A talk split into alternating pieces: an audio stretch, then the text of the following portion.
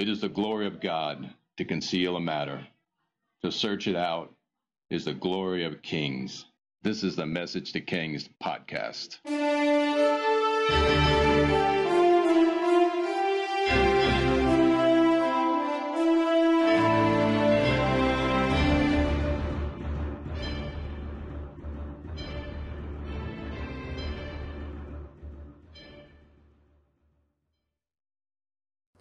Episode 61 Samuel's Prayer Movement. Today's episode will be a combination of dramatic storytelling combined with the biblical account from 1 Samuel 7. 1 Samuel 7 is only 17 verses, but it's hard to get the true understanding of the scene without painting a picture. So that is what we're going to try to do with this episode. We did something different with this episode.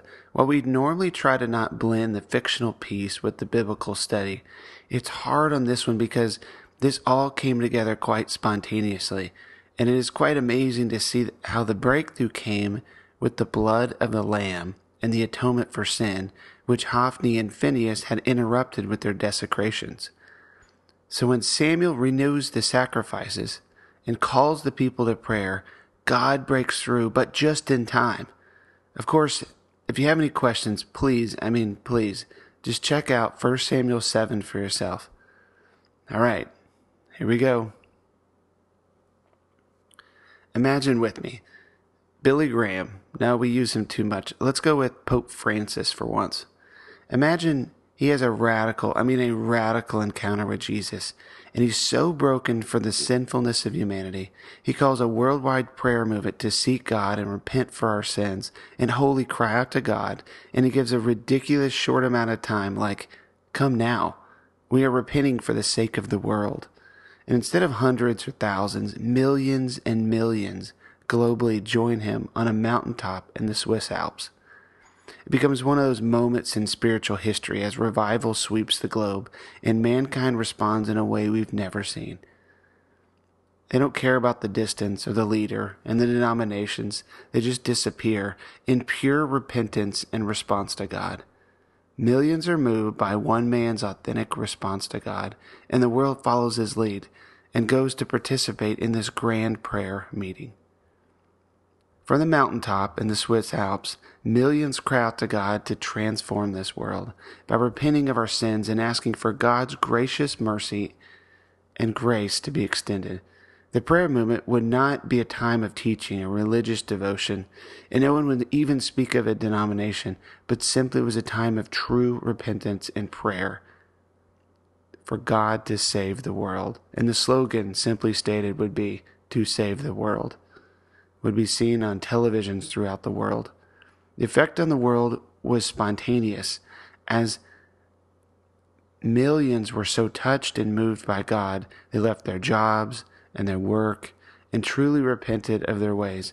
But when true revival comes, there's always a backlash.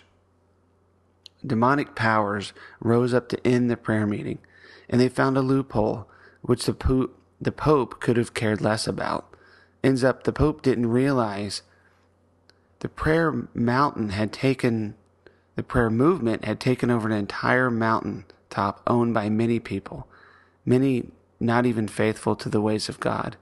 Leaders, legally, the leaders of the European Union freak out and order the prayer movement to stop or move elsewhere, for they're on private land without permission. Well, the answer from the Pope's people was the Pope is indisposed. Because he was. He was in prayer. No time for legal matters. God will solve them. Could it be, just like at Sinai, God visited those who made it past the snake line into the upper regions of the mountain? And when no one answers, the EU resorts to mobilizing soldiers and tanks to evict the praying men and women who are breaking the rule of law, man's law, but not God's law. Imagine the tension as the world watches as the governments of Europe react to this prayer movement. Physical swords were being brandished against the sword of the Spirit. A clash was coming. So that was a radical example and it's the best I can come up with trying to paint a picture of what this scene could look like today. It gives a little context to Samuel's prayer meeting. An innocent prayer meeting met by political and military force. Following this seventh month Ichabod season, the ark is returned and Samuel calls Israel to repentance and prayer to God. The response, empowered by God's presence arriving back in Israel, moved upon the people, and the stir was so great, thousands upon thousands made their way to Mizpah, to Samuel's prayer meeting in Prayer Mountain. No doubt the thousands who walked on the roads were looking at with this suspicion by their overlords, the Philistines, who watched the roads with swords and shields and weapons. With great fear, they sent word to their leaders of the great movement of the Israelites in the wide open, headed to one location, Mizpah. As it, if blinded by their fear, they failed to notice none of the Israelites were bent on harm. None of them carried weapons or appeared to be headed towards violence. And like our example earlier, the thousands and thousands congregating at Mizpah as Samuel began to build an altar, and Samuel cried out to God as stated in 1 Samuel 7. Now, this is where I'm going to add message to Kings detail in this account. So here we go. The biblical account's limited here, so we're going to try to paint the picture. This is where I add that the atmosphere must have changed at Mizpah as Samuel prayed, as the heavy presence of God rested upon them, and they began to feel the full weight of their sin. And with this weight, they could not run. They just fell flat upon the ground as they cried out to God. The wailing and crying out became so great that Samuel's voice was drowned out as the Israelites pulled from themselves every idol that they carried with them, and in their heart as the fire of God began to burn and heal them of their self inflicted demons.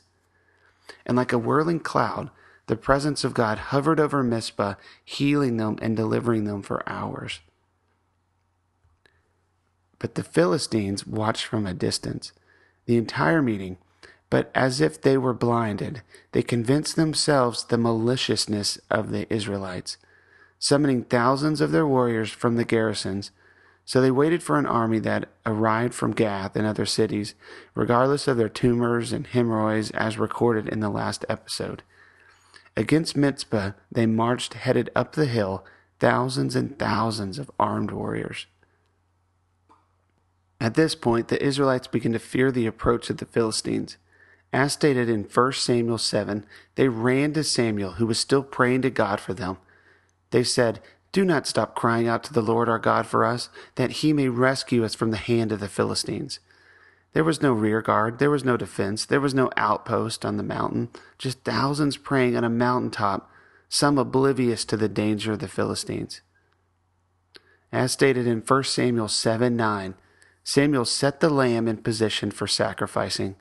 And if you read the account, there's a lot of drama here for the conclusion could not come until the sacrifice occurs. So imagine with me, Samuel began the standard long Levitical sacrificial prayer, feeling the tenseness of the atmosphere and seeing the panic on some of his people's faces, and even seeing enemy armies coming up the mountain.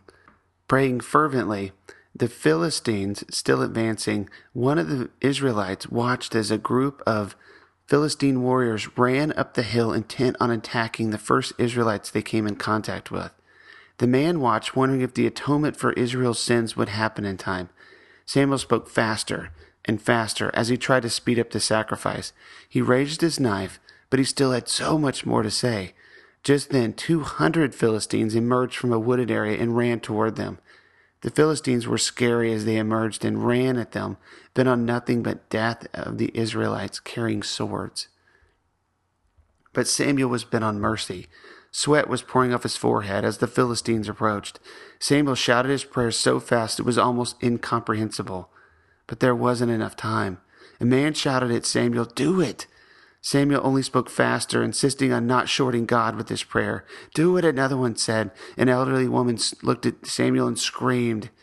Samuel was uttering himself into incomprehension until his prayer got lost in an ecstatic shout that roared the atmosphere with powerful fervency. But the Philistines only increased their pace until another 300 emerged from the same clearing. It was at that time, when the Philistines were within bowshot, that the atmosphere went still as Samuel's lips stopped moving. And he lowered his knife down upon the lamb. And as the lamb was slain, and the blood of the lamb was poured out, the silence was torn by violence in the atmosphere. Flashes of light and roars of thunder boomed with the swirling clouds, and forms came out of nowhere, brandishing swords, driving back the Philistines.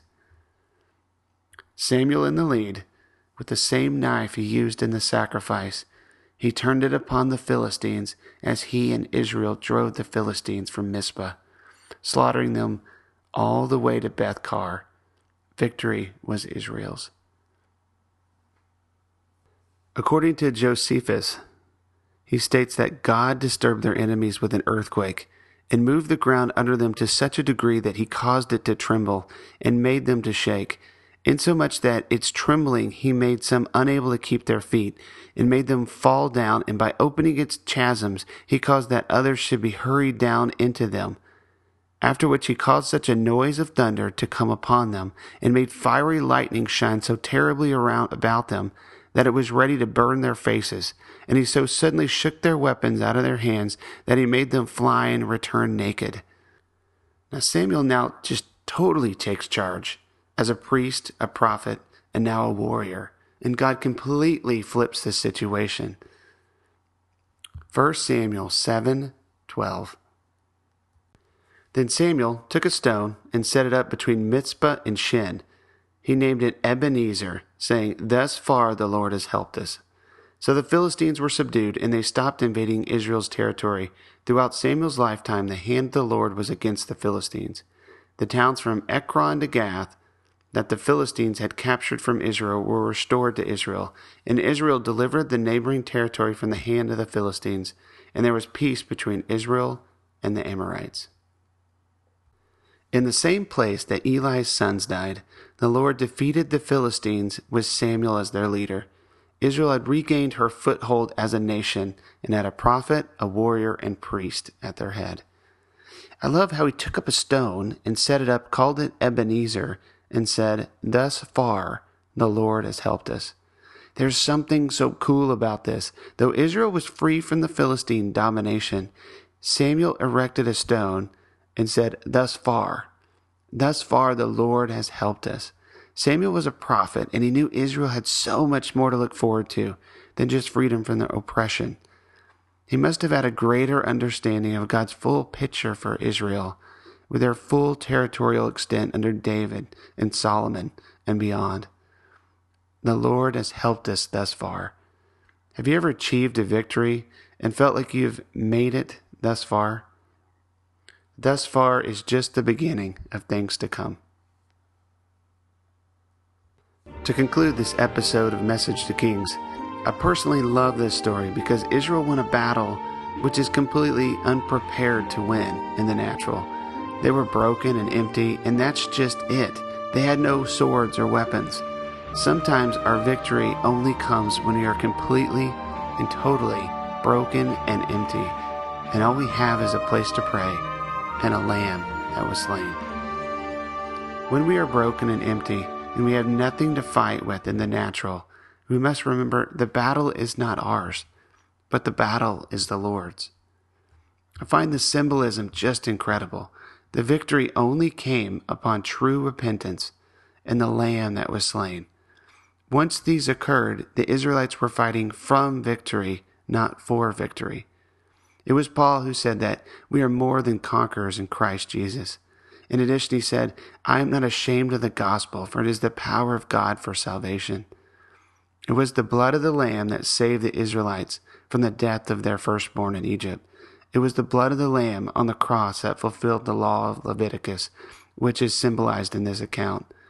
It is the power of the blood of Jesus that brings us salvation and healing and power to walk in freedom and victory today.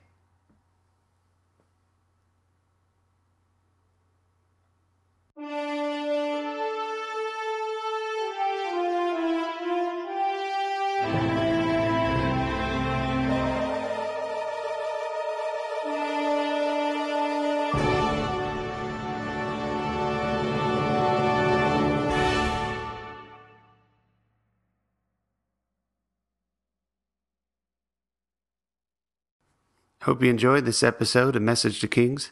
Stay tuned next week as Samuel grows old and Israel asks for a king. Feel free to visit the Facebook page and leave a comment or question, or if you want to chat, email me at messagetokings at gmail.com.